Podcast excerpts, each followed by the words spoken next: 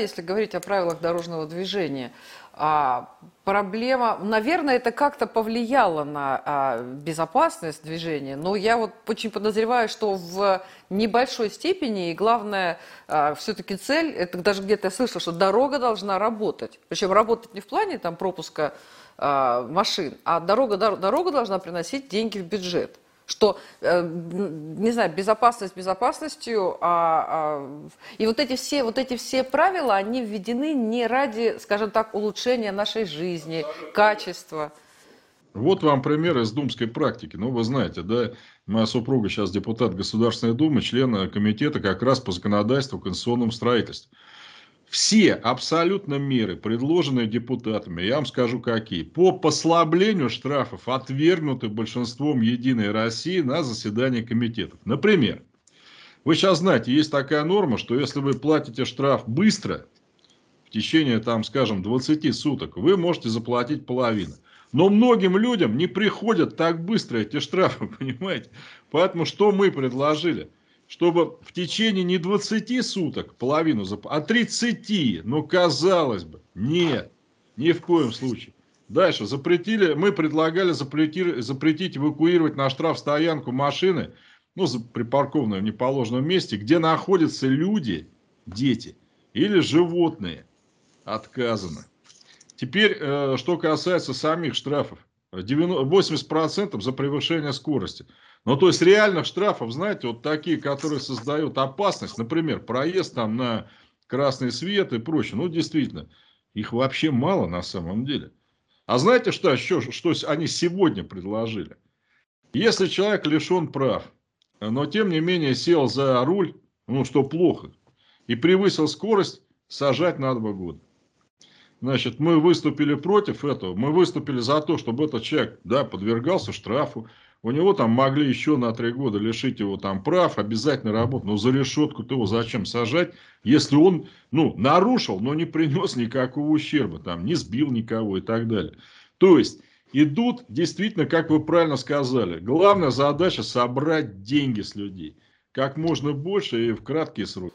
Ну, и вот вы говорите, я вспомнила где-то, мне кажется, месяц или два назад, это была Мосгордума, там депутат э, Мосгордумы предложила ввести вот сейчас 500 рублей а, за превышение скорости, она предложила ввести штраф 2500 рублей и ограничить э, вот этот вот э, а, допустимый разрешенный предел там, 5 километрами. Ну, 5 километров в час, мне кажется, это просто технически невозможно. Для водителя очень сложно там вот э, разобраться. Но и даже там были, причем а, там чуть ли не Дептранс сказал, что вот в принципе они не против такого документа, но он требует неких доработок. То есть, представьте, предложение, а, ну, любой человек, кто сидел за рулем, он понимает, что там, там на дороге да, 5 км в час это невозможно совершенно фиксировать. Вот. Но... Вот э, вы, наверное, прекрасно помните наш фильм, очень хороший, про инспектора ГАИ. Так и называется «Инспектор ГАИ», где Никоненко играет главную роль. Ну, в советское время отличный, принципиальный человек, но ему помните, что начальник говорит. Наша задача не наказать как можно больше людей, а профилактировать, предупредить, поговорить. Вот я могу привести пример, как заместитель генерального консула в Хьюстоне, в Америке. Я поехал выступать в Новый Орлеан перед э, населением города. 500 километров. Посередине, тогда не было еще интернета, был объезд. я смотрю, я опаздываю. Я превысил скорость где-то там на 15 километров в час.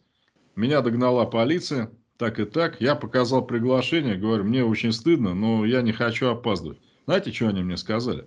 Значит так, мы разрешаем вас, вам превышать на 25 километров и дадим по всем постам сейчас вперед указания, чтобы вас не задерживали. Потому что мы понимаем, что вы человек нормальный, серьезный, что вы спешите по делам. Вот так там работает полиция, например. Ну, Здесь это... же задача содрать с вас как можно больше вот в единицу времени, понимаете? Все.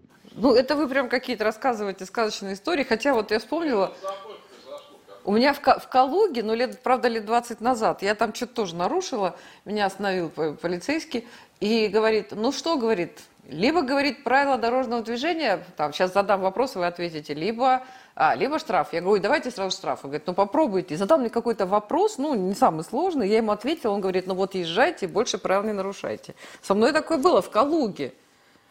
Но это вы правильно сказали, это было 20 лет тому назад, когда командный и рядовой состав еще были с советского времени.